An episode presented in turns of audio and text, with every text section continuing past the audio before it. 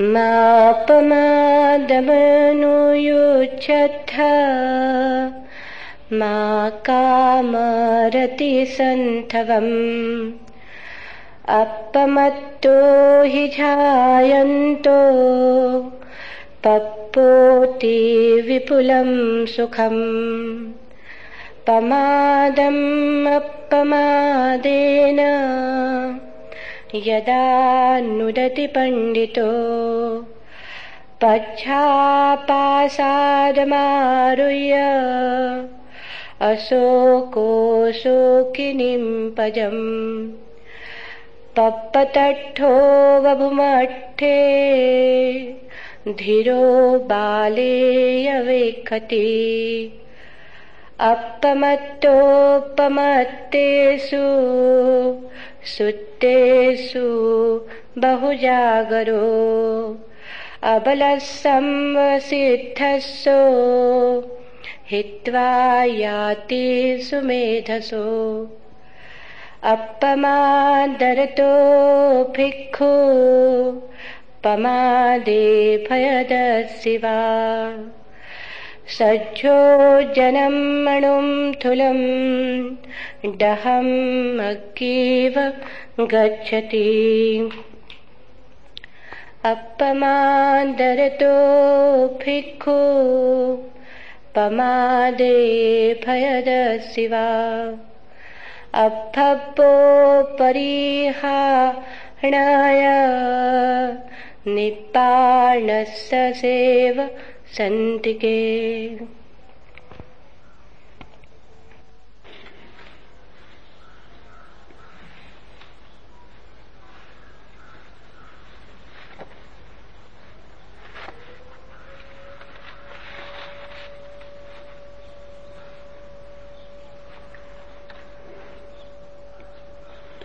ढूंढता फिरता हूँ मैं एक बाल अपने आप को। आप ही गोया मुसाफिर, आप ही मंजिल हूँ मैं। खोज किसकी है? किसी और की नहीं, अपनी ही। पाना किसे है? वो बाहर नहीं है, भीतर है। जिसे हम तलाश रहे हैं, वो हमारा स्वभाव है। इसलिए यात्रा पद यात्रा नहीं है।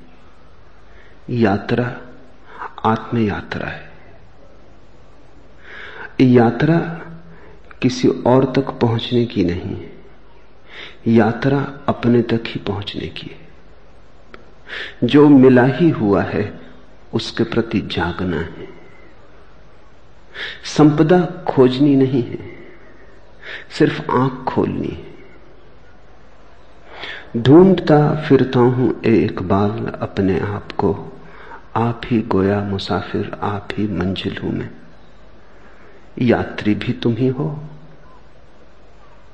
यात्रा भी तुम ही हो। यात्रा का लक्ष्य और गंतव्य भी तुम ही हो। इसलिए बिना कहीं जाए भी पहुँचना हो सकता है।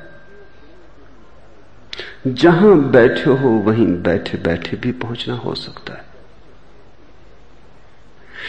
जरा भी बिना हिले डुले भी पहुँचना हो सकता है। और जो बाहर खोजने गए, वो भटक गए। यात्रा पहले कदम से ही गलत हो गई। जिन्होंने सोचा बाहर है, पहले से ही चूक गए। कहीं जाना नहीं, अपने पास आना है, कहीं खोजना नहीं, अपने भीतर जागना है। और जिसे ये बात समझ में आ गई, वो तथाकथित धर्म के जाल से मुक्त हो जाता है। और ध्यान रखना, अधर्म से मुक्त होना कठिन नहीं, धर्म से मुक्त होना कठिन है। अधर्म तो अंधेरा जैसा है। दिया जलते ही अपने आप नष्ट हो जाता है। लेकिन तथाकथित धर्म राह पर पड़ी पत्थर की चट्टानों जैसा है। सिर्फ़ दिए के जलने से ही दूर नहीं हो जाता। और तथाकथित धर्म का बड़ा गहरा जाल प्रत्येक व्यक्ति के पास है। तुम्हें ऐसा व्यक्ति खोजना मुश्किल होगा जो न हिंदू है, न मुसलमान है, न ईसाई है, न जैन है, न बौद्ध है, न सिख है। कोई न कोई जाल पास है। खालिस आदमी खोजना मुश्किल है और खालिस आदमी ही स्वयं तक आ सकता है। जिसे तुमने धर्म समझा है, वो तुम्हारे बाज़ार का ही हिस्सा है। और जिसे तुमने मंदिर समझा है, वो परमात्मा के नाम की दुकान है। कुछ दिन पहले मैं एक कहानी पढ़ता था। एक गाँव में एक महाकंजूस था, यहूदी, या कहीं मारवाड़ी।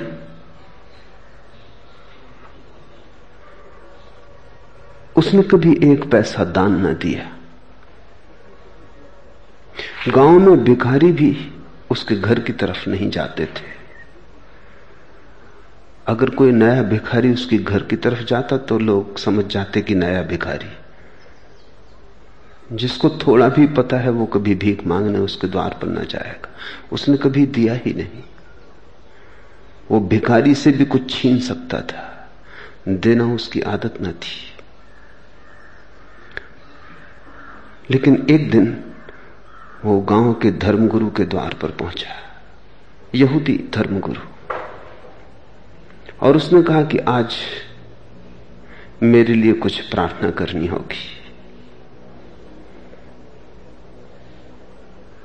धर्मगुरु ने सोचा कि अब प्रार्थना करवाने आया है तो कुछ दान करवा लेने का मौका है।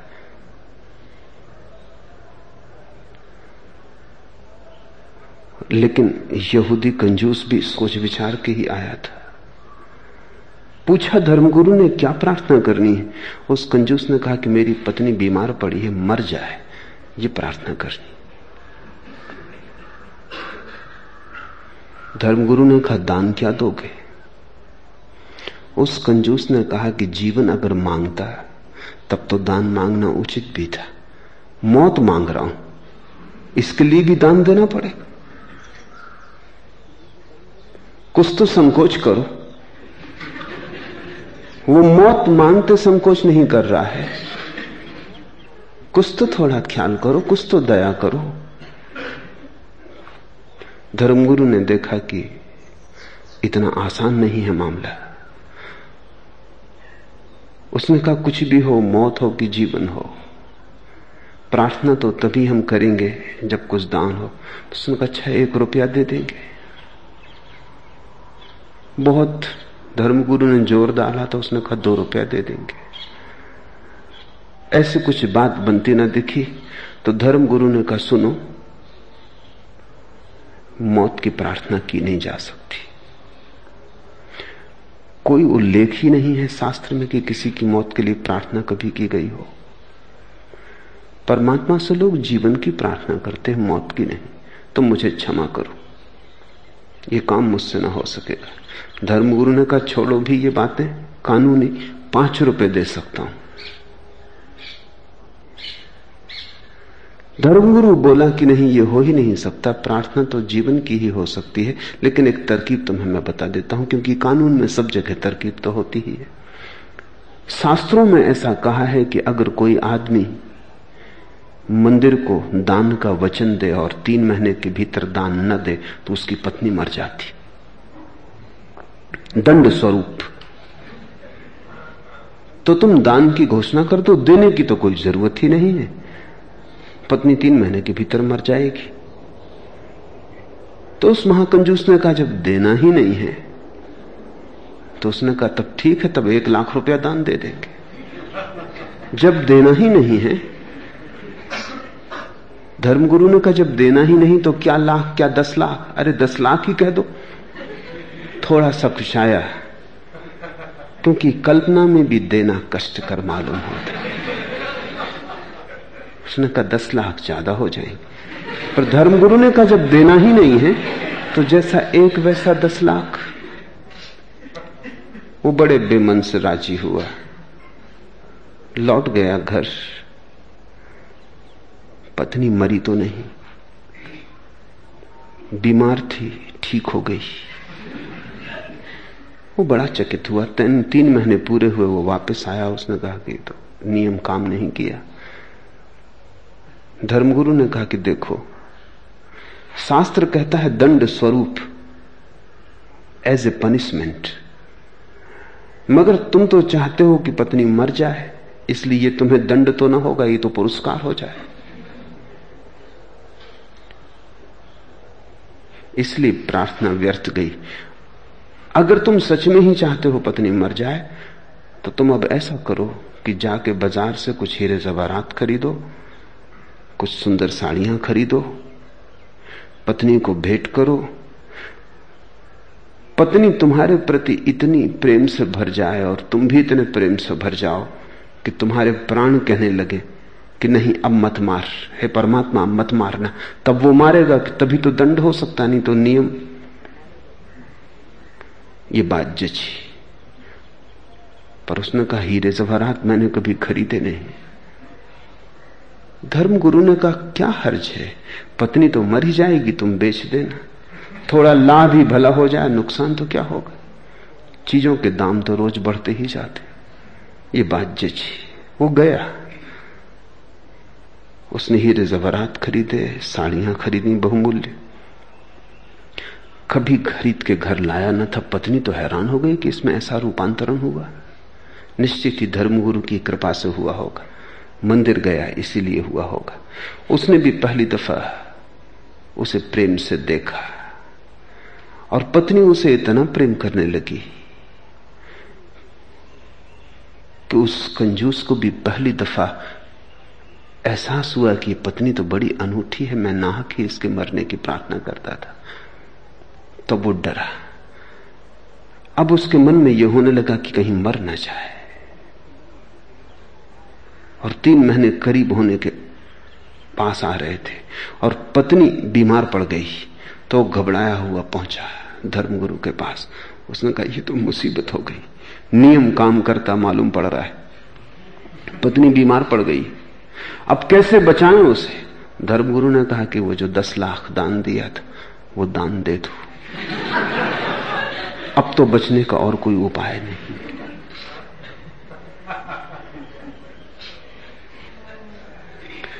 जिनको तुम मंदिर कह रहे हो, वो तुम्हारे ही दुकान के आसपास बड़ी दुकानें वहाँ भी व्यापार के वही नियम काम कर रहे हैं। धर्मगुरु तुम्हारे तुमसे भिन्न नहीं हो। भी नहीं सकते। नहीं तो तुम्हारे धर्मगुरु कैसे होंगे? तुम्हारे धर्मगुरु होने के लिए तुम्हारे जैसा ही होना ज़रूरी है। तुम्हारा ही गणित, तुम्हारा ही हिसाब, तुम्हारे ही मन का व्यवसाय। तुम्हारा मंदिर तुम्हारे जैसा है। ध्यान रखना, तुम्हारा मंदिर तुम्हारा है, परमात्मा का नहीं। तुमने ही बनाया है। और तुमने जो मूर्ति स्थापित की है, वो तुम्हारी ही मूर्ति होगी। परमात्मा की तो मूर्ति का तुम्हें पता भी कहाँ है। और तुम जिस मूर्ति के सामने झुके हो, वो अपनी ही धारणाओं के सामने झुकना है। परमात्मा की कोई मूर्ति बनानी ज़रूरी नहीं क्योंकि वो तो तुम में मूर्तिमान हुआ है। तुम्हें कहीं बाहर झुकने का सवाल नहीं, भीतर झुकने की कला आ जाए। ध्यान रखना, किसी के सामने भी झुकने का सवाल नहीं है, बस झुकने की कला आ जाए। झुकना तुम्हारा स्वभाव बन जाए। जिस दिन भी तुम भीतर झुकोगे, तुम पाओगे मंदिर के सामने खड़े हो। जिस दिन भी भीतर तुम्हारी अकल टूटेगी, अहंकार गिरेगा, तुम पाओगे ये चिन्ह में मंदिर तो सदा से भीतर था। मैं मृण में मंदिरों में खोजता था।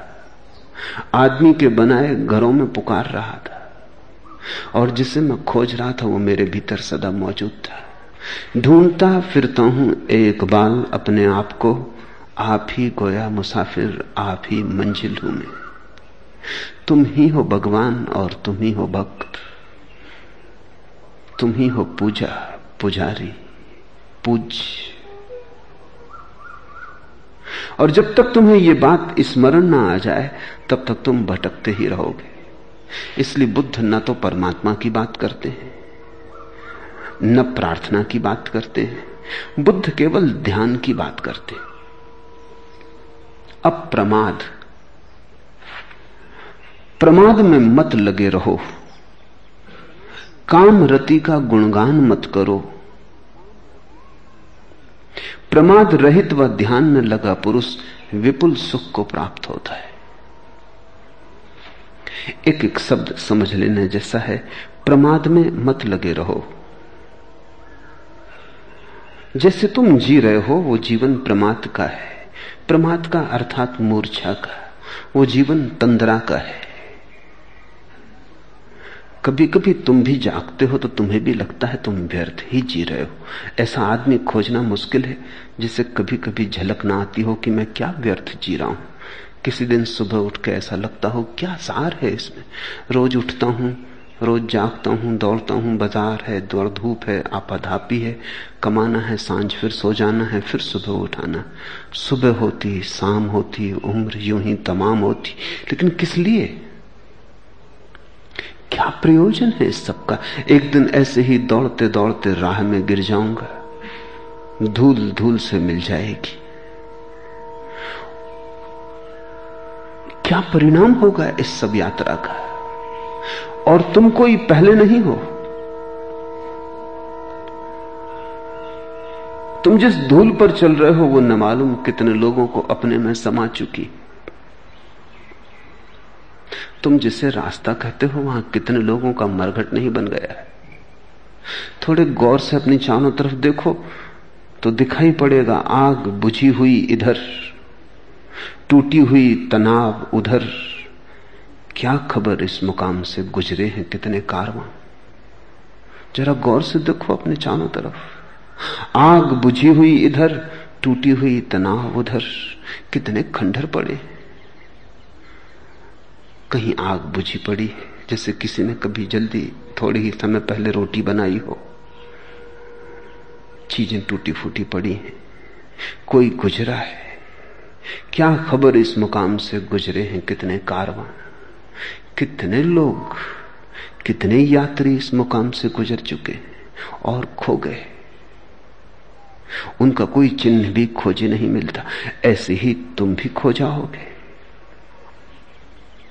ये बोध सभी को कभी ना कभी पकड़ लेता है। लेकिन तुम इसे झुटला देते हो। तुम अपने को संभाल लेते हो। तुम्हारा संभालने का मतलब क्या है?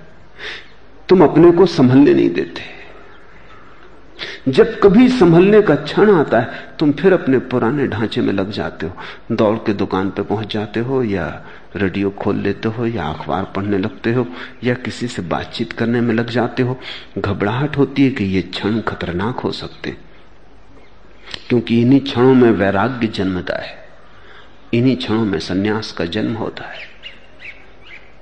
तुम यहाँ वहाँ उलझा लेते हो ताकि ये खतरनाक बातें तुम्हें दिखाई ना पड़े।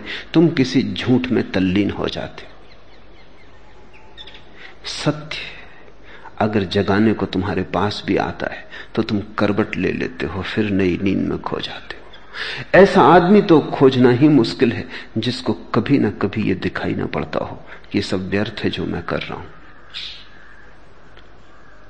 लेकिन फिर भी आदमी वही किए चला जाता है, जो व्यर्थ दिखाई पड़ता है। प्रकाश के किन्हीं क्षणों में ज्योतिर्मय चैतन्य की किसी अवस्था में जब सब व्यर्थ दिखाई पड़ता है, तब फिर तुम कैसे अंधेरे में उतर आते हो बार बार इसे बुद्ध प्रमाद कहते प्रमाद का अर्थ है जानते हो, फिर भी जो जानते हो उसके विपरीत जीते हो। जानते हो आग में हाथ डालने से हाथ जलेगा फिर फिर डालते हो। पुराने घाव भी नहीं मिट पाते और फिर हाथ डाल देते हो। निश्चित ही तुम होश में नहीं हो सकते, बेहोश हो। कोई बड़ी गहरी तंद्रा में जी रहे हो। प्रमाद में मत लगे रहो। ये जो कभी कभी प्रकाश के क्षण तुम्हारे जीवन में आते हैं, इनको सहारा दो, सहयोग दो। इनको घना करो। इनको पुकारो, इनकी प्रार्थना करो, इनका स्वागत करो, इनको संभालो अपने भीतर, इनको संजो, क्योंकि इनसे बड़ी कोई संपदा नहीं। और अगर तुम इनके साथ सहयोग करो, स्वागत करो, इन्हें स्वीकार करो, अंगीकार करो तो ये क्षण बढ़ते जाएँगे। इन क्षणों के बढ़ते जाने का नाम ही ध्यान है। ध्यान का अर्थ है, जागा हुआ चित्त। प्रमाद का अर्थ है सोया हुआ चित्त। इसलिए बुद्ध और महावीर ध्यान के लिए अप्रमाद शब्द का प्रयोग करते हैं। प्रमाद में मत लगे रहो। काफ़ी लगे रहे हो। और तुम हज़ार बहाने खोज लेते हो लगे रहने के। तुम कहते हो, अभी अभी बच्चे बड़े हो रहे तुम कहते हो, अभी तो महत्वाकांक्षा के दिन है, थोड़ा और कमा लू तुम कहते हो, अभी तो जवान हूँ। ये धर्म और वैराग्य, ये तो बुढ़ापे की बात एक युवक को मैंने सन्यास दिया, उसका बूढ़ा बाप आ गया। बूढ़े बाप की उम्र होगी कोई सत्तर, पचहत्तर। उसने कहा, आप भी क्या अन्याय कर रहे जवान आदमी को सन्यास देते। शास्त्रों में तो कहा है कि सन्यास तो अंत में लेने की बात है। मैंने कहा, छोड़ो, तुम्हारे लड़के का सन्यास वापस ले लेंगे, तुम सन्यास लेने को तैयार हो। तुम तो पचहत्तर वर्ष के हुए, कब आखिर आएगा? वो आदमी मुस्कुराने लगा, उसने कहा, आपकी बात ठीक है, लेकिन अभी बहुत दूसरे काम भी हैं, अभी दूसरी उलझने भी हैं। तो मैंने कहा कि इस लड़के का मैं सन्यास वापस ले सकता हूँ अगर तुम सन्यास लेने को तैयार हो।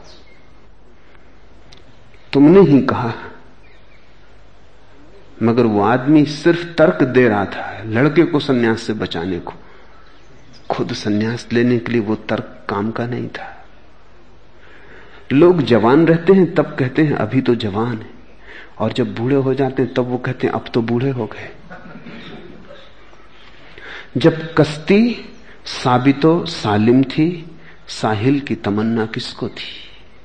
अब ऐसी सिकस्ता कश्ती पर साहिल की तमन्ना कौन करे? जब नाव जवान थी, जब कश्ती साबितो सालिम थी, साहिल की तमन्ना किसको थी? तब कौन फ़िक्र करता था किनारे की? कौन आकांक्षा करता था किनारे की?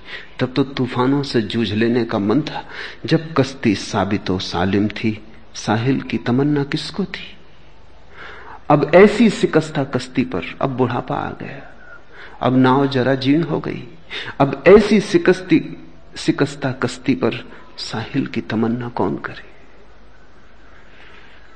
प्रमाद से भरा चित्त अपने सोने के लिए उपाय ही खोजता रहता है। जवान हो, तब कहता है, अभी जवान है, बूढ़ा हो जाए तो कहता, अब बूढ़े हो गए, अब क्या कर सकेंगे?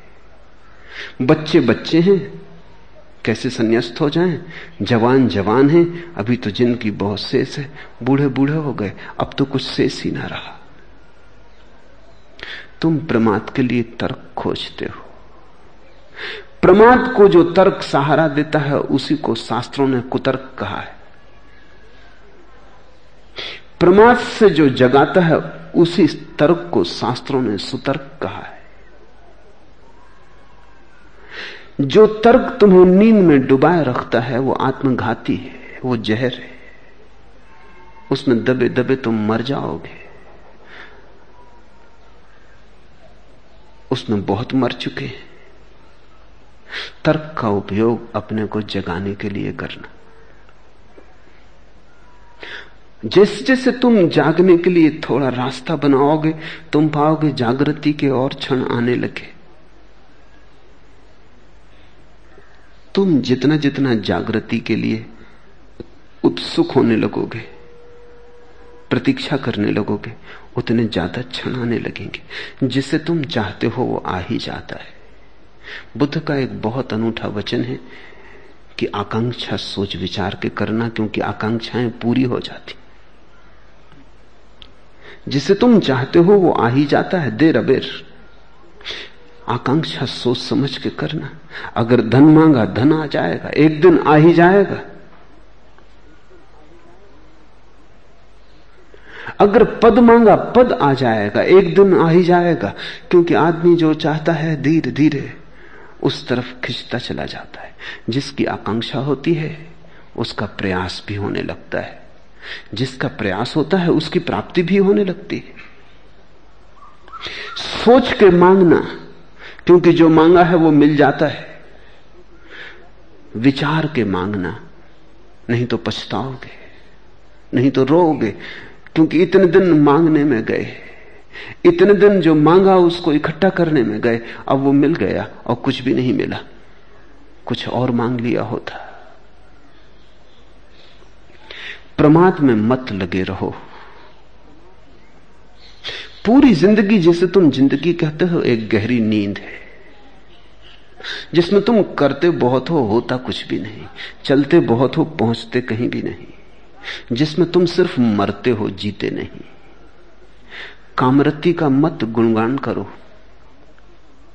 मत गुणगान करो, वासना का। क्योंकि जितना तुम गुणगान करते हो, अपने ही गुणगान से प्रभावित होते चले जाते हो। आदमी आत्म सम्मोहन में गिरता है। तुमने कभी सोचा, तुम जिस चीज़ का गुणगान करते हो, वही चीज़ तुम्हारे मन में समाने लगती?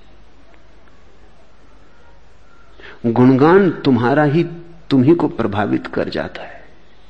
बुद्ध और महावीर दोनों ने कहा है, काम कथा मत सुनो। लेकिन काम कथा ही लोग देखते हैं, सुनते हैं। फ़िल्म हो कि रेडियो हो कि किताब हो, कि उपन्यास हो कि कविता हो, लोग काम कथा ही सुनते और पढ़ते हैं। और फिर जब काम वासना ज़ोर से पकड़ती है, घबराते तब कहते हैं, ये तो बड़ा मुश्किल इससे छुटकारा कैसे हो?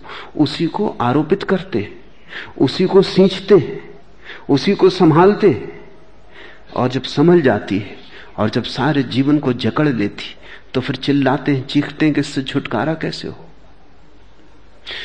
काम, वासना, वस्तुतः कुछ भी नहीं, सम्मोहन है।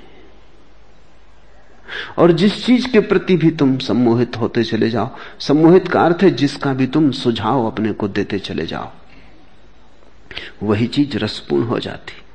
रस आदमी स्वयं डालता है। रस वस्तुओं में नहीं, तुम डालते हो। इसलिए प्रत्येक संस्कृति, प्रत्येक सभ्यता अलग अलग तरह की चीज़ों में उत्सुक हो जाती। पर जिसमें उत्सुक हो जाती है, उसी में सौंदर्य और काम वासना का जन्म हो जाता है। हज़ारों संस्कृतियाँ ज़मीन पर रही, उन्होंने अलग अलग चीज़ों में सौंदर्य देख लिया है। जिसमें सौंदर्य देखना चाहा है, वहीं दिखाई पड़ गया है। बुद्ध कहते हैं, कामरति का मत गुणगान करो, रुको। सोचो क्योंकि जिस चीज़ का भी तुम गुणगान करोगे, तुम उस तरफ़ अनजाने आकर्षित होते चले जाओगे। आदमी अपनी ही बातों से प्रभावित हो जाता है।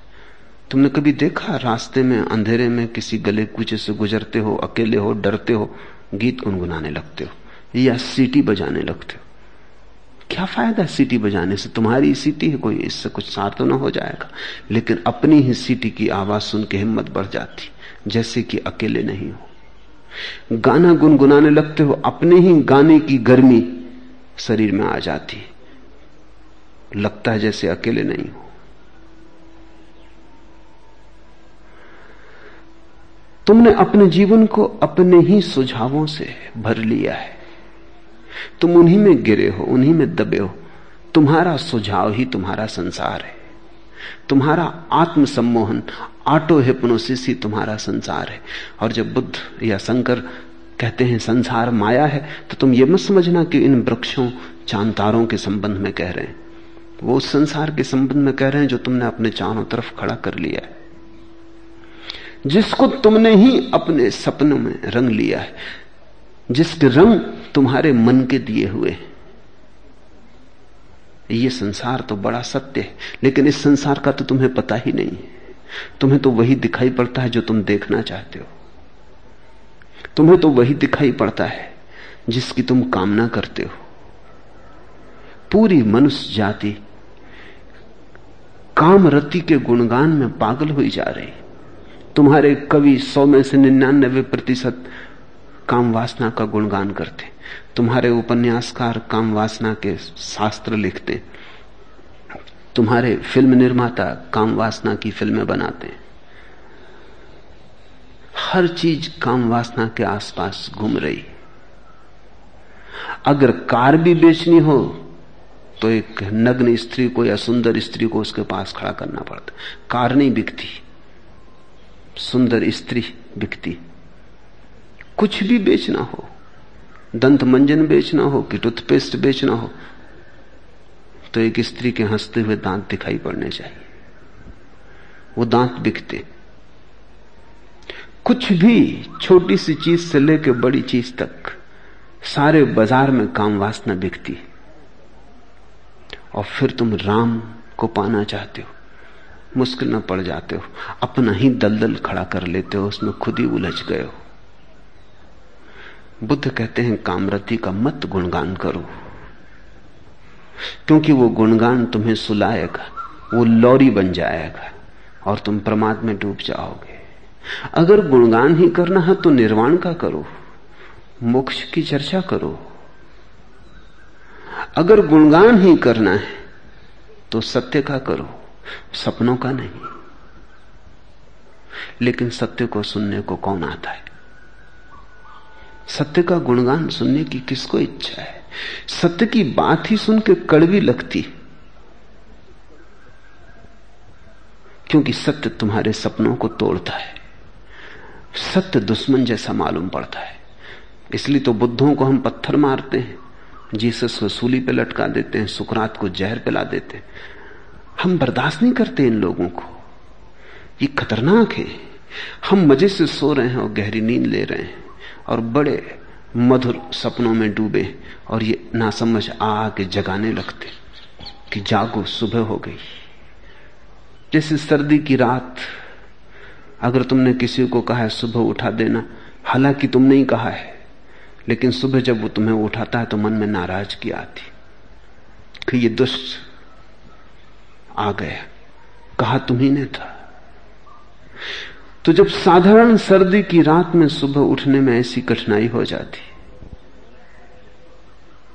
लोग अलार्म घड़ी को उठा के पटक देते। अलार्म घड़ी का क्या कसूर है? तुम्ही ने भरा था अलार्म। तुम्ही ने बिस्तर के पास रखी थी। तो तुम सोचो जो जन्मों जन्मों के जीवन जीवन की तंद्रा के बाद कोई बुद्ध पुरुष से तुम्हारा सौभाग्य से मिलना हो जाता। तो तुम्हें दुर्भाग्य ही मालूम पड़ता है कि यो कहाँ की मुसीबत हो गई। चुपचाप मज़े से सपना लिए जा रहे थे। एक करवट और लेते, थोड़ा और सो लेते। ध्यान रखो, अगर तुम बुद्ध पुरुषों की वाणी भी सुनते रहो तो भी धीरे धीरे तुम पाओगे तुम्हारे आसपास जो झूठ का एक जाल था, वो खिसकना शुरू हो गया। सत्य की एक किरण भी गहन से गहन अंधेरे को तोड़ने में समर्थ है। छोटी सी किरण जन्मों का अंधेरा भी टूट जाता है। प्रमाद में मत लगे रहो, कामरति का मत गुणगान करो, प्रमाद रहित व ध्यान में लगा पुरुष विपुल सुख को प्राप्त होता है। एक ही सुख है, और वो सुख है स्वयं में रमण। एक ही सुख है वो सुख दूसरे में रमण का नहीं है। काम वासना का सार है, दूसरे में सुख की आशा। ध्यान का सार है, स्वयं में सुख की खोज।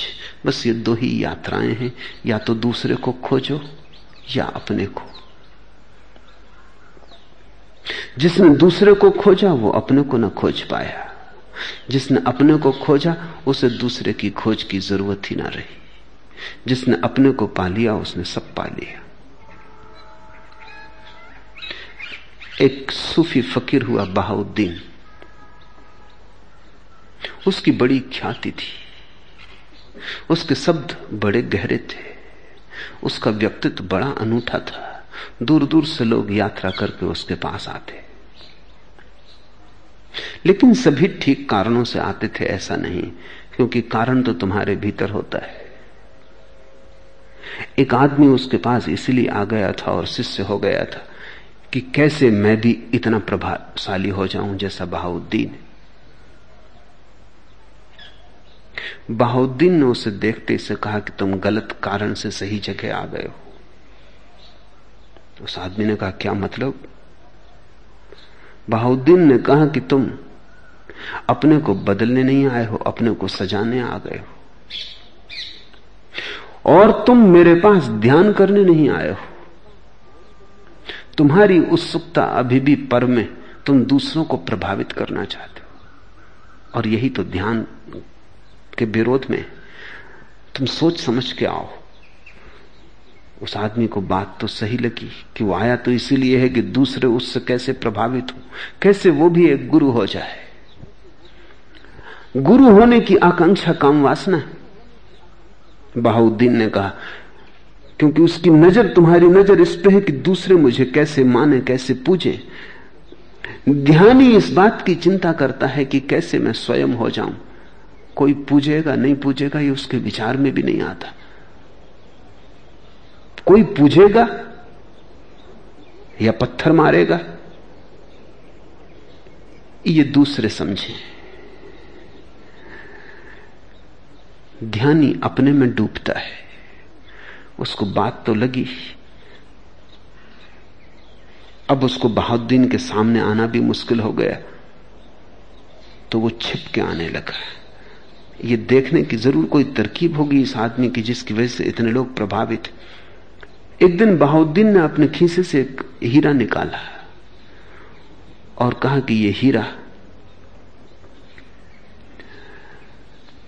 ऐसा ही मूल्यवान है जैसा सत्य मूल्यवान होता है। और ये हीरा बड़ा चमत्कारी है। उस आदमी ने सोचा कि मिल गई बात। इसी हीरे की वजह से आदमी इतना प्रभावी है। रात छिप गया वो। जब सब सो गए, वो अंदर गया। खीसे में बहुत दिन का हीरा निकाल के भाग खड़ा हुआ। लेकिन हीरा लेके उसने बड़ी कोशिश की, कोई प्रभावित ना हो। हाथ में रख के बैठा रहे, कोई पूजा ना करे। वो बड़ा परेशान हुआ कि मामला क्या है। हीरा तो वही है। ऐसे वर्ष बीत गए। एक दिन बहाउद्दीन उसके द्वार पर आया और उसने कहा कि अब बहुत हो गया, वो हीरा वापस लौटा।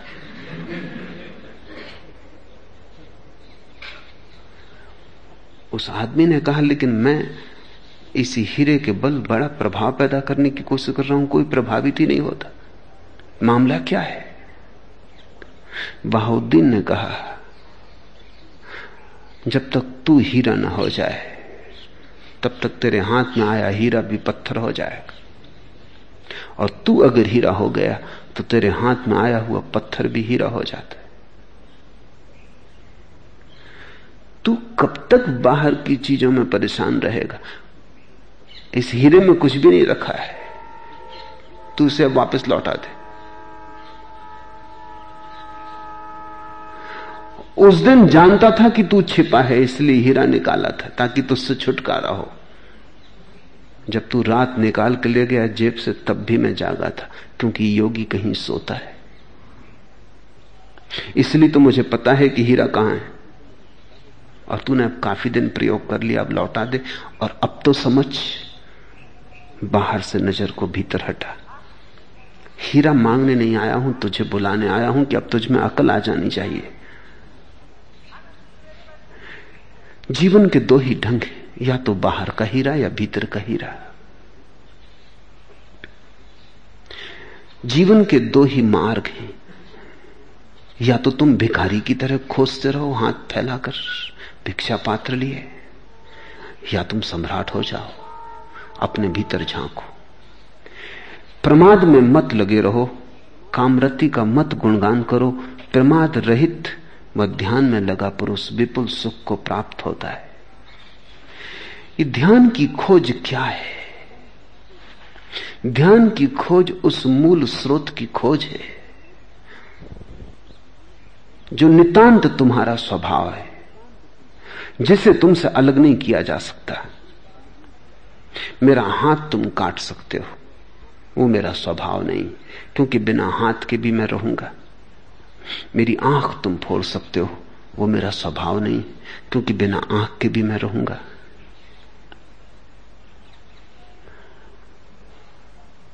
योगियों ने ऐसे प्रदर्शन किए हैं, जिनमें उन्होंने श्वास भी छोड़ दी और फिर भी रहे। तो श्वास भी स्वभाव नहीं है। जो भी अलग किया जा सके वो स्वभाव नहीं। जो तुमसे अलग ना किया जा सके वही तुम हो। इस मूल की खोज करनी ही ध्यान है कि मैं उसी को पकड़ लूँ जिसको कोई मुझसे छीन ना सके, जो चुराया ना जा सके, जो काटा ना जा सके, जलाया ना जा सके, मिटाया ना जा सके। मैं अकेला ही चला था, जानबे मंजिल मगर लोग साथ आते गए और कारमा बनता गया। प्रत्येक व्यक्ति जब चला था तो अकेला ही चला था। प्रत्येक व्यक्ति जब चला था तो ऐसी ही क्षीण धारा थी जैसी गंगोत्री की, शुद्ध स्वभाव की। प्रत्येक व्यक्ति जब चला था तो सिर्फ़ ध्यान की तरह चला था। फिर लोग साथ आते गए और कारवां बनता गया। फिर इंद्रियाँ जुड़ी और शरीर जुड़ा और वासनाएँ जुड़ी और काम जुड़ा और संसार जुड़ा। फिर से उसकी खोज कर लेनी है जो तुम चले थे। मूल जो तुम्हारा था। जैन फकीर अपने शिष्यों को कहते हैं, अपने मूल चेहरे को खोजो, ओरिजिनल फेस। जैन फकीर कहते हैं, उस चेहरे को खोजो, जब, जो तुम्हारा था, जब तुम्हारे माँ बाप भी पैदा ना हुए थे। उस मौलिक को खोजो, जो सदा सदा तुम्हारा था, कभी रास्ते पर नहीं मिला था। और से सब वस्त्र हैं, जो तुम अपने चारों तरफ़ इकट्ठा करते चले गए। परत परत वस्त्रों की उतार डाल ली और उसको खोज लेना है। जो तुम हो, मूलता जो तुम्हारा स्वभाव है। ध्यान ऐसे ही है जैसे कोई प्याज के छिलकों को छीलता चला जाए। छिलके के बाद छिलके हैं और छिलके के बाद छिलके हैं। और फिर एक घड़ी आती जब सब छिलके खो जाते हैं और शून्य हाथ में रह जाता वही शून्य तुम्हारा स्वभाव है। इसलिए बुद्ध को लोगों ने शून्यवादी कहा। क्योंकि उन्होंने कहा कि वही शून्य तुम्हारा स्वभाव है, वही शून्य ध्यान है। तो ध्यान में परमात्मा की भी याद न रह जाए, क्योंकि वो भी एक परत होगी। वो भी एक अशुद्धि होगी, क्योंकि वो भी छोड़ी जा सकती है। जो भी छोड़ा जा सकता है, वो छोड़ देना ध्यान की खोज है। उसी को बचा लेना है जो बच ही जाएगा, जिसको तुम छोड़ना भी चाहो तो न छोड़ सकोगे।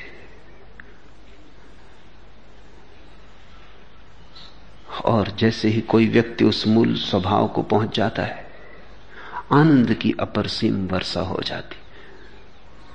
कबीर ने कहा कि मैं नाच रहा हूँ और अमृत बरस रहा है।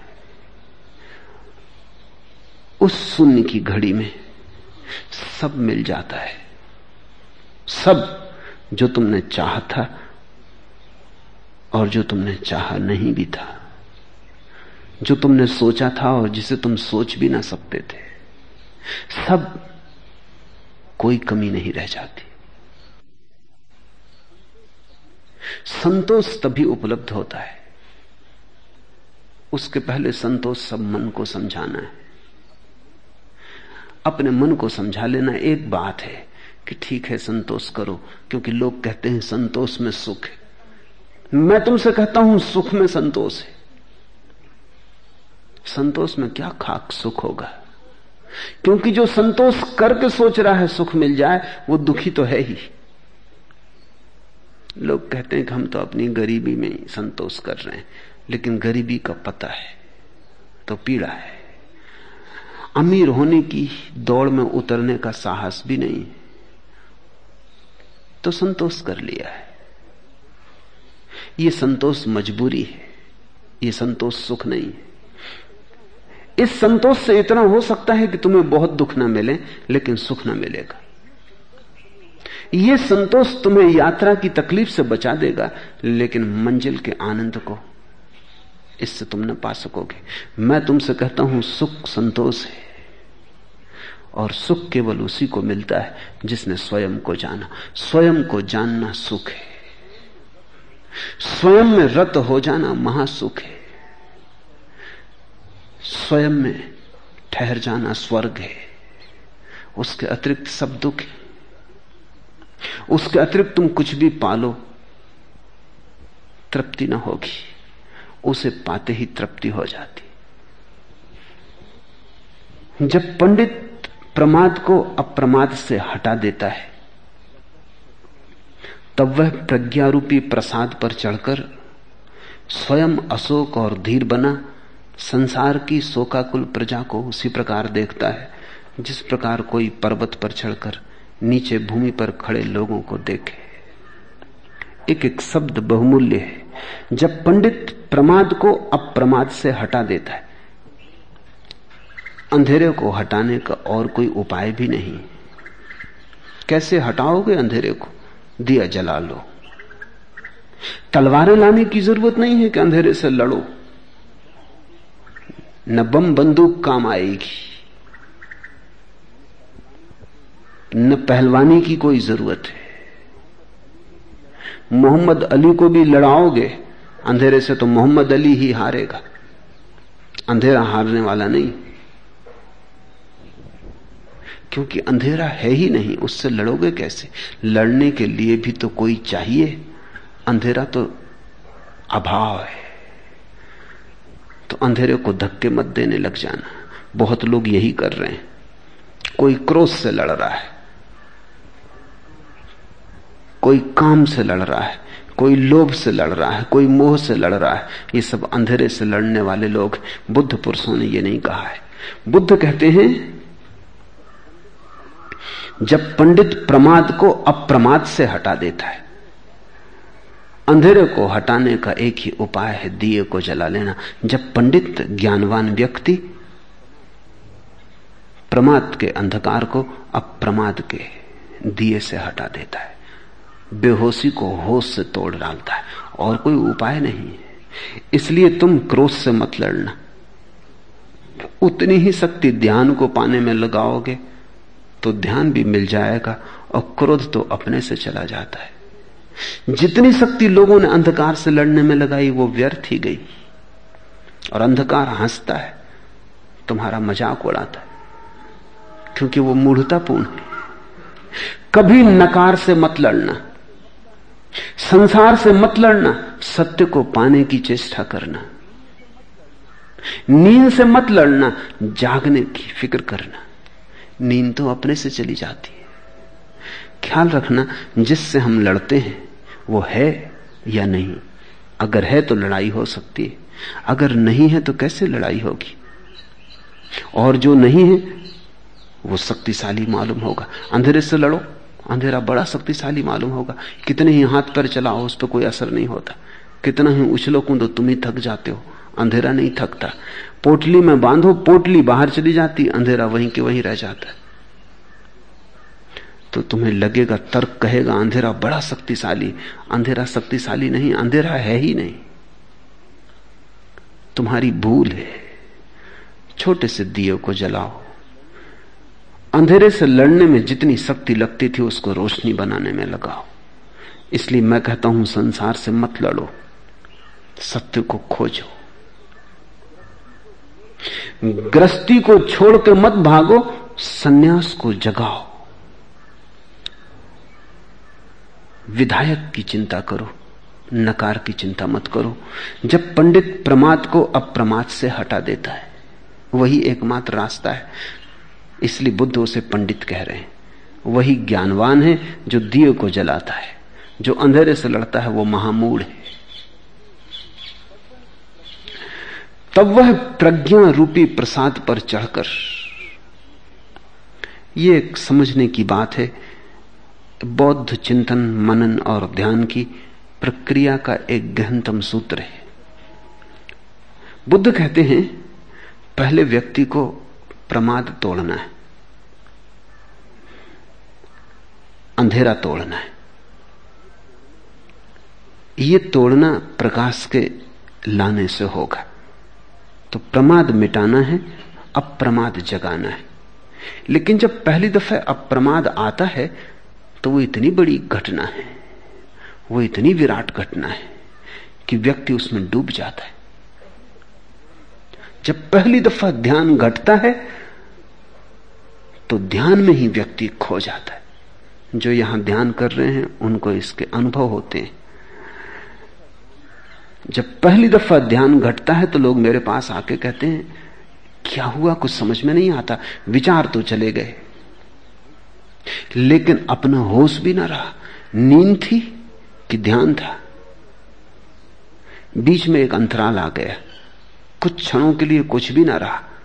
तो हम सो गए थे, खो गए थे या जाग गए थे?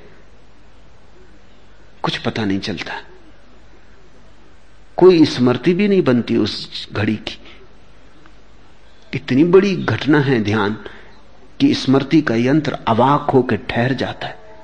काम नहीं करता। बड़ी मीठी घटना है। सूफी फकीर बायजीद के संबंध में, वो एक दिन बोल रहा था।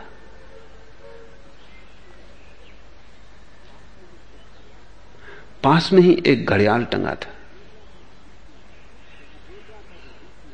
जब वो बोल रहा था तो बीच में ही घड़ियाल के घंटे बजने लगे। उसने कहा, चुप!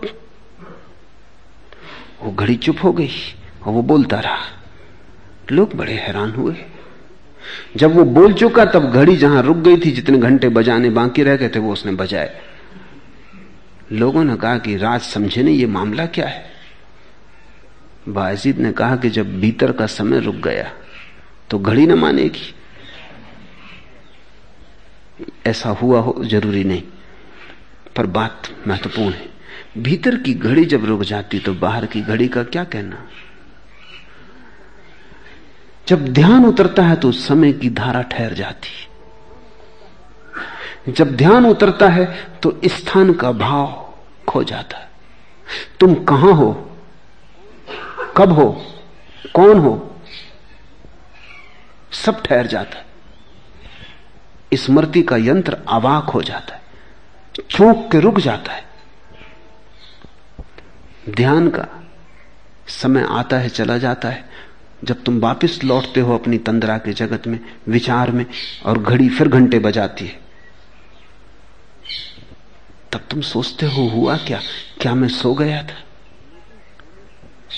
लेकिन सोने की भी याद होती है। रात तुम आज सोए थे, सुबह तुम कहते हो, बड़ी गहरी नींद आई। या एकदम तुम कहते हो, नींद ठीक से ना आई उथली उथली रही उबड़ खाबड़ रही सपने बहुत रहे। राहत न मिली, विश्राम न मिला, रात भर पड़े रहे करबटें बदली। नींद आई, टूट टूट के आई, टुकड़ों टुकड़ों में आई, सातत्य ना रहा। या कभी तुम कहते हो, बड़ी गहरी नींद आई, बड़ा आनंद मालूम हो रहा है, सुबह बड़ी ताजगी।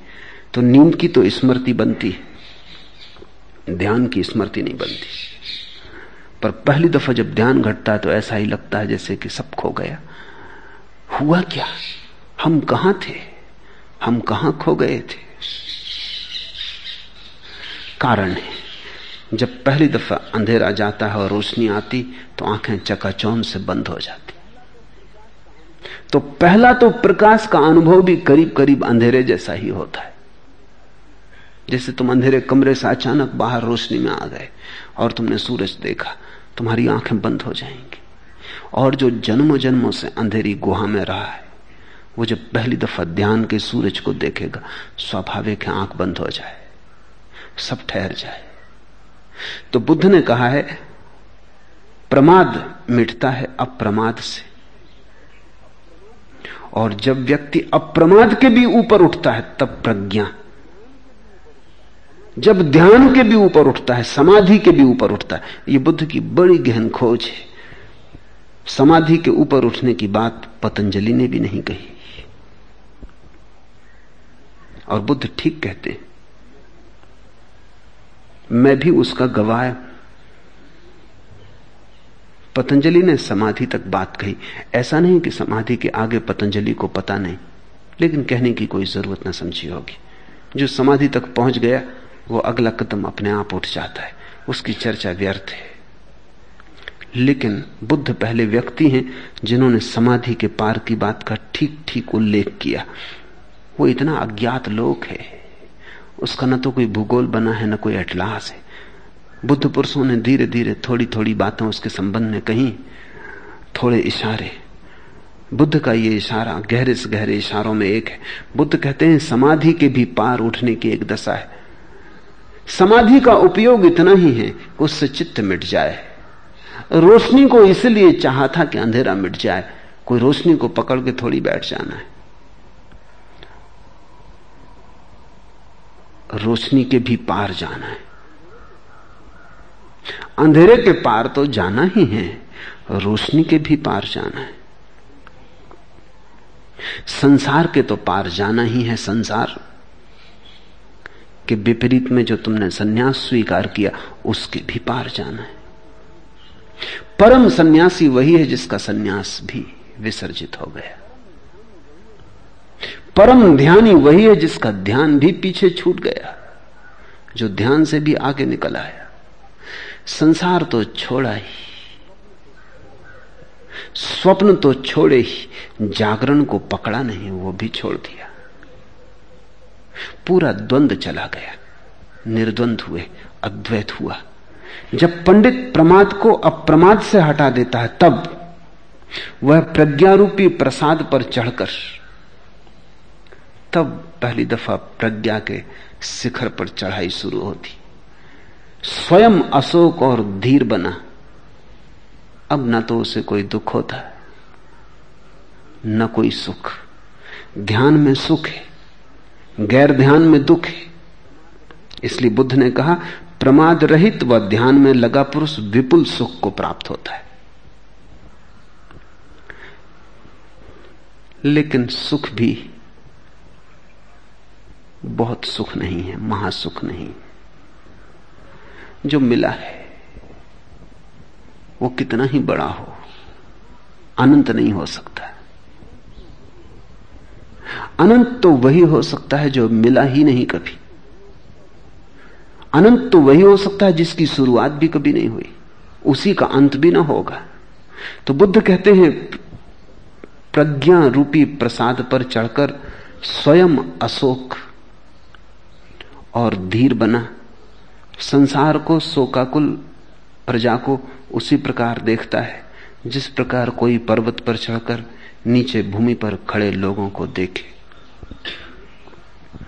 प्रमादी लोगों में, अप्रमादी और सोए लोगों में बहुत जागृत पुरुष वैसे ही आगे निकल जाता है, जैसे तेज घोड़ा मंद घोड़े से आगे निकल जाता है। इन प्रतीकों में उलझ मत जाना। क्योंकि मजबूरी है बुद्ध पुरुषों की भी। शब्दों का उपयोग करना पड़ता है शब्द तुम्हारे, और तुम्हारे रंग में रंगे। बुद्ध भी उनका उपयोग करे, तुम तो भी तुम्हारे अर्थ की धूल उन शब्दों पर जम जाती। जैसे बुद्ध कहते हैं, प्रमादी लोगों में अप्रमादी, और सोए लोगों में बहुत जागृत पुरुष। अपमत्तो पम्मतेसु सुत्तेसु बहु जागरो जो बहुत जागा हुआ है सोए हुए लोगों में। प्रमादियों में जो अप्रमादी है, वो वैसे ही आगे निकल जाता है, जैसे तेज घोड़ा मंद घोड़े से आगे निकल जाता है, लेकिन ये उदाहरण ठीक नहीं। क्योंकि तेज घोड़ा और मंद घोड़ा, उनके बीच जो भेद है, वो मात्रा का है, गुण का नहीं वो डिग्री का है, क्वांटिटी का है, क्वालिटी का नहीं लेकिन सोए और जागे आदमी में जो भेद है, वो गुणात्मक है, परिमाणात्मक नहीं। सोए और जागे हुए आदमी के में जो भेद है, वो आगे और पीछे का नहीं है, ऊपर और नीचे का है। जागा हुआ आदमी तुमसे जरा आगे है, ऐसा नहीं। तब तो तुम दोनों एक ही तल पर हो। कोई तुमसे दस कदम आगे है तुम दस कदम पीछे हो। रास्ता वही है। भेद ज़्यादा नहीं है। तुम थोड़ा तेज चलो। थोड़ा मंद घोड़ा भी दौड़ ले तो पहुँच जाए। भेद मात्रा का है। लेकिन जागे और सोए व्यक्ति में मात्रा का भेद नहीं। गुण का भेद है। वो दोनों अलग तल पर है। इसलिए बुद्ध का पहला प्रतीक ठीक है कि जैसे पहाड़ पर कोई खड़ा है और नीचे जनता मैदान में खड़ी ऐसा भेद है। दो तलों का भेद है। एक अलग ही आयाम है। और निश्चित ही जो तुमसे ऊपर है, वो तुमसे आगे तो होगा ही। लेकिन जो तुमसे आगे है, वो ज़रूरी नहीं कि तुमसे ऊपर हो। इसे ऐसा समझो कि तुम थोड़ा जानते हो। कोई विद्वान तुमसे ज़्यादा जानता वो तुमसे आगे तुम सौ बातें जानते हो, वो हज़ार बातें जानता है। फ़र्क मात्रा का है, नौ सौ बातें ज़्यादा जानता है। तुमने एक शास्त्र पढ़ा, उसने हज़ार पढ़े। पर तुम दोनों में बुनियादी कोई भेद नहीं। फिर एक प्रज्ञा को उपलब्ध व्यक्ति है। उसमें भेद ऐसा नहीं कि तुमने एक शास्त्र पढ़ा, उसने हज़ार पढ़े। ये सवाल ही नहीं है। तुम सोए, वो जागा।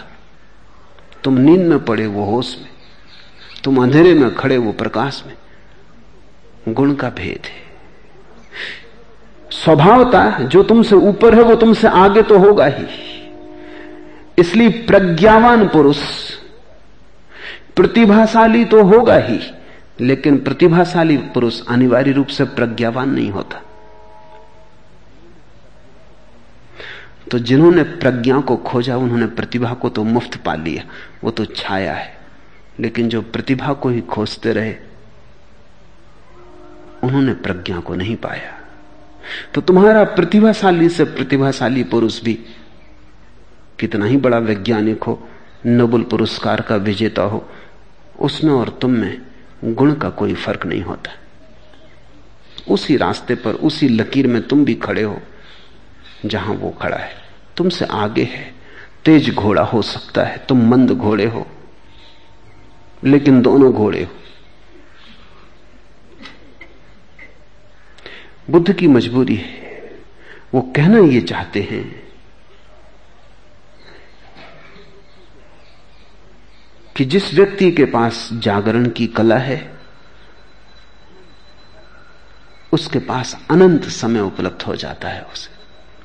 तुम्हारे पास हमेशा समय कम है। तुम हमेशा समय को रोते मालूम पड़ते हो। तुमसे अगर कहो, प्रार्थना करो, ध्यान करो, तुम कहते हो, समय का मैं कल दो पंक्तियाँ पढ़ रहा था। वो कौन है जिन्हें तोबा की मिल गई फुर्सत? हमें गुनाह भी करने को ज़िंदगी कम वो कौन है जिनको प्राश्चित करने का भी समय मिल गया हमको तो पाप करने के लिए भी ज़िंदगी कम मालूम पड़ रही? प्राश्चित।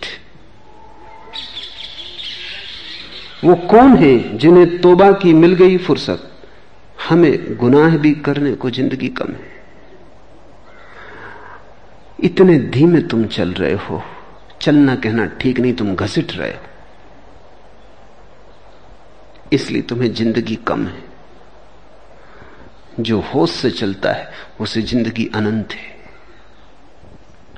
ये बड़े आश्चर्य की बात है कि समय उतना ही कम मालूम पड़ेगा तुम्हें, जितने तुम सोए हुए हो।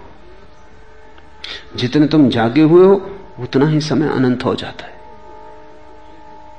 जागे हुए व्यक्ति को एक एक क्षण अनंतता हो जाता है। क्योंकि जागे हुए व्यक्ति को समय का विस्तार ही नहीं दिखाई पड़ता, गहराई भी दिखाई पड़ती। तुम ऐसे हो जैसे सागर के किनारे खड़े हो, और सागर की सतह भर तुम्हें दिखाई पड़ती। जागा हुआ आदमी ऐसा है जिससे सागर में डुबकी ली, उसे सतह तो दिखाई पड़ती है, सागर की गहराई भी दिखाई पड़ती। अगर एक क्षण से तुम दूसरे क्षण पे गए, दूसरे से तीसरे क्षण पे गए, आ से बापर, बा से सापर तो तुम्हें अनंतता का कभी पता ही ना चलेगा। अगर तुम प्रत्येक क्षण की गहराई में गए तो वो गहराई अथाय है। तब तुम्हें अनंतता का पता चलेगा। और जब एक एक क्षण अनंत हो जाए तो सब क्षण मिलके कितनी अनंतताएँ ना हो जाएँगी। इसलिए महावीर ने एक शब्द प्रयोग किया है, जो कभी किसी ने प्रयोग नहीं किया। वो है अनंत अनंत इन्फिनिट इन्फिनिटीज वेद और उपनिषद एक ही अनंत की बात करते वो कहते हैं परमात्मा अनंत है।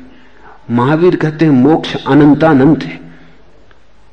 क्योंकि प्रत्येक चीज़ दो दिशाओं में अनंत है, फैलाव में और गहराई में। और इसलिए अंतिम हिसाब में अनंत गुणित अनंत। बड़ा विस्तार है। लेकिन होश जितना बढ़ता जाए, उतना ही विस्तार बढ़ता चला जाता है। प्रमादी लोगों में, अप्रमादी और सोए लोगों में बहुत जागृत पुरुष वैसे ही आगे निकल जाता है, जैसे तेज घोड़ा मंद घोड़े से आगे निकल जाता है।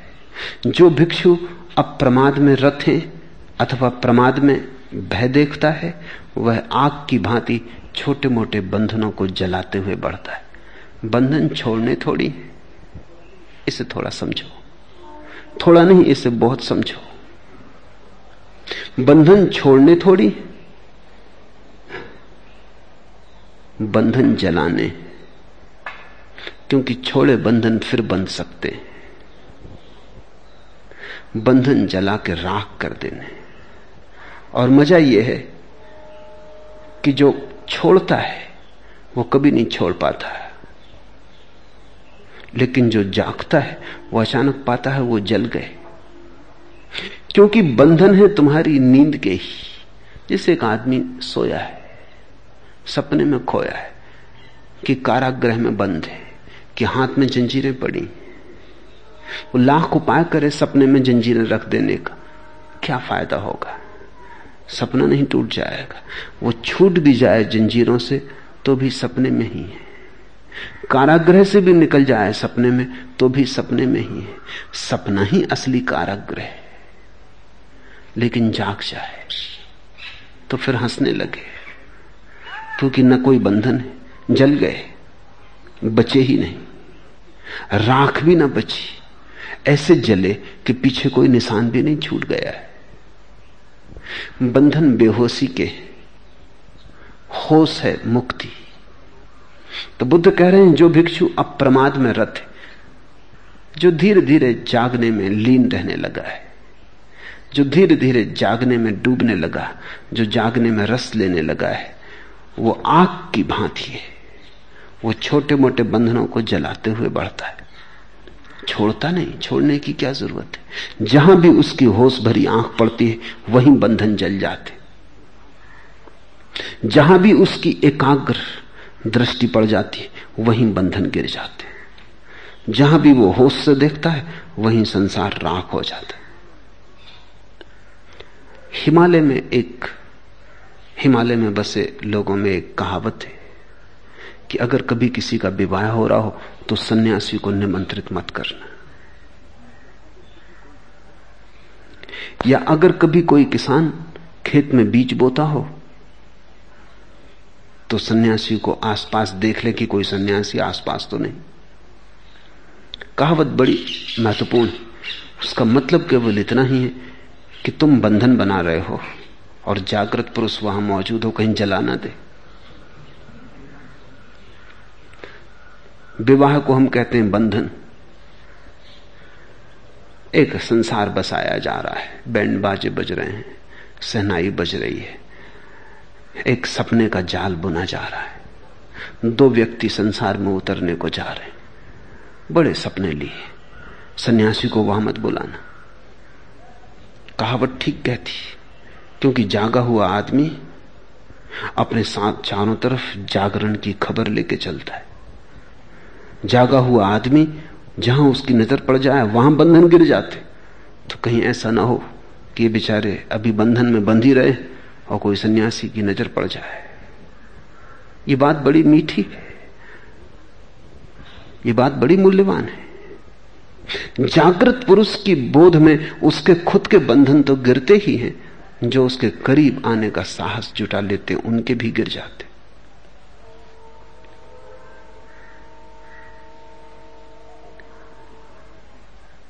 सूफी फकीर हुआ, हफीज, महाकवि भी हुआ। उसने गीत लिखा। गीत ऐसा लगता है अपनी प्रेसी के लिए लिखा है। गीत में उसने कहा कि तेरी दाढ़ी पर जो तिल का निशान है, उसके लिए मन होता है बुखारा दे दूँ कि समरकंद। समरकंद और बुखारा का मालिक उस समय था तैमूर लंग। वो बहुत नाराज़ हो गया जब उसके कान में गीत पड़ा कि ये कौन है? मालिक में हूँ, ये देने वाला कौन? उसने हफीज को पकड़वा बुलाया। उसने कहा कि हद हो गई। पहली तो बात यह कि किसी स्त्री के दाढ़ी पर तिल है। ये इस योग्य नहीं कि तुम बुखारा और समरकंद दे दो। फिर दूसरी बात यह कि पहले यह भी तो पक्का कर लो कि बुखारा, समरकंद तुम्हारे बाप के हैं। जो तुम दे रहे ये मेरे हैं, मैं अभी ज़िंदा हूँ। तुमने मुझसे पूछे बिना ये कविता कैसे लिखी? हफीज हंसने लगा इस मूर्ता पर। उसने कहा, सुनो, पहले तो जिसके तिल की बात है, बुखारा समरकंद उसी के। तुम नाहक बीच में उपद्रव कर रहे तुम आज हो, कल न रहोगे। जिसके तिल की बात है, बुखारा समरकंद उसी के। वो तो परमात्मा की बात कर रहा है। सूफी फकीर परमात्मा को प्रेसी के रूप में बात करते और फिर दूसरी बात, उसी की चीज़, उसी को लौटा देने में क्या लगता न बुखारा समरकंद तुम्हारे हैं, न मेरे, वो मुझे भी पता है। मगर जिसके उसी को मैं लौटा रहा हूँ, तुम बाधा डाल रहे हो। देखो, पीछे पछताओगे। और हफीज ने कहा, सुनो मैं गरीब आदमी हूँ, लेकिन मेरा दिल तो देखो। कुछ मेरे पास नहीं, बुखारा समरकन दे दी तुम्हारे पास सब है, अपनी कृपणता तो देखो। हबीस की ऐसी बात सुन के कहते हैं, तैमूर लंग भी हंसने लगा। अन्यथा वो हंसने वाला आदमी ना था।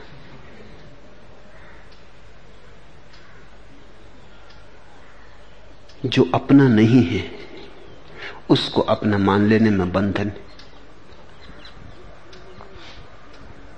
और जो अपना नहीं है, उसको अपना मान लेने में न केवल बंधन है, बल्कि दूसरे से प्रतिस्पर्धा है, संघर्ष है। सारे जगत की कल है, यही तो है कि यहाँ सभी ने चीज़ों को अपना मान रखा है जो उनकी नहीं असली मालिक तो चुप है। बुखारा, समरकंद उसी के। लेकिन तैमूर लंग, ये लंगड़ा बीच में खड़ा है। लंगड़ा था इसलिए लंग। लंगड़ा है, लेकिन सारी दुनिया पे कब्जे की आकांक्षा है। सभी लंगड़ों की यही आकांक्षा है। ये परमात्मा की चीज़ भी परमात्मा को देने में इसको कष्ट हो रहा है। देना भी कहाँ है? उसकी ही है। ये तो एक बात थी, कहने का एक ढंग था, एक लहजा था। जैसे जैसे तुम्हारा होश बढ़ेगा, तुम्हें लगेगा अपना कुछ भी नहीं अपने सिवाय अपना कुछ भी नहीं और आखिर में तुम पाओगे कि वो जो अपना है, वो भी अपना नहीं है, वो भी परमात्मा का तब प्रज्ञा। समाधि तक भी तुम्हें अपना थोड़ा बोध रहेगा। सारी चीज़ों से संबंध छूट जाएगा, लेकिन स्वयं से संबंध बना रहेगा। प्रज्ञा में वो संबंध भी छूट जाता है। इसलिए बुद्ध ने कहा, आत्मा समाधि तक, उसके बाद अनात्मा। अत्ता समाधि तक कि तुम हो। फिर एक ऐसी भी घड़ी आती जहाँ तुम भी नहीं हो। बूंद सागर में गिर गई।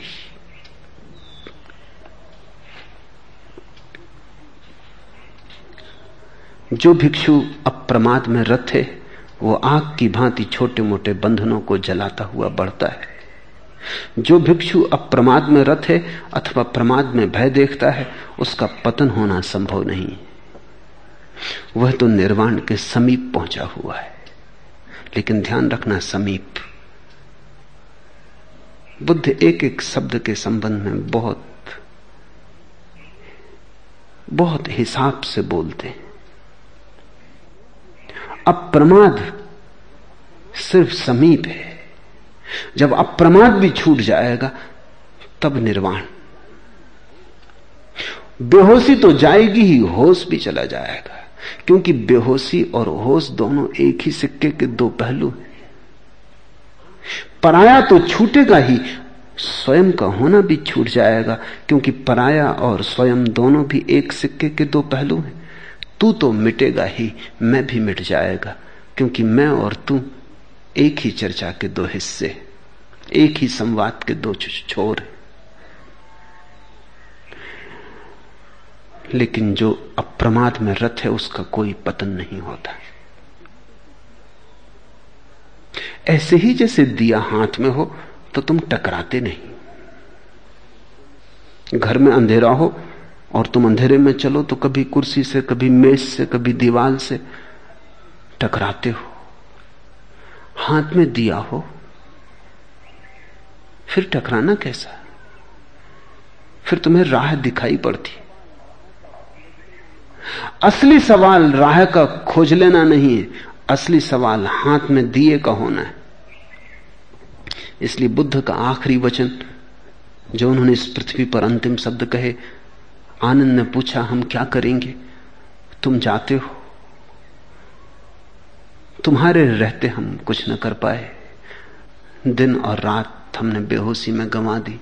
तुम्हें सुना और समझ ना पाए। तुमने जगाया और हम जागे नहीं। अब तुम जाते हो, अब हमारा क्या होगा?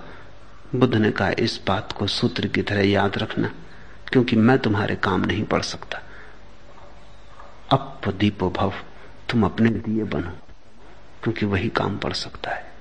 अप्रमाद यानी अप दीपो भव। अपने दिए बनो।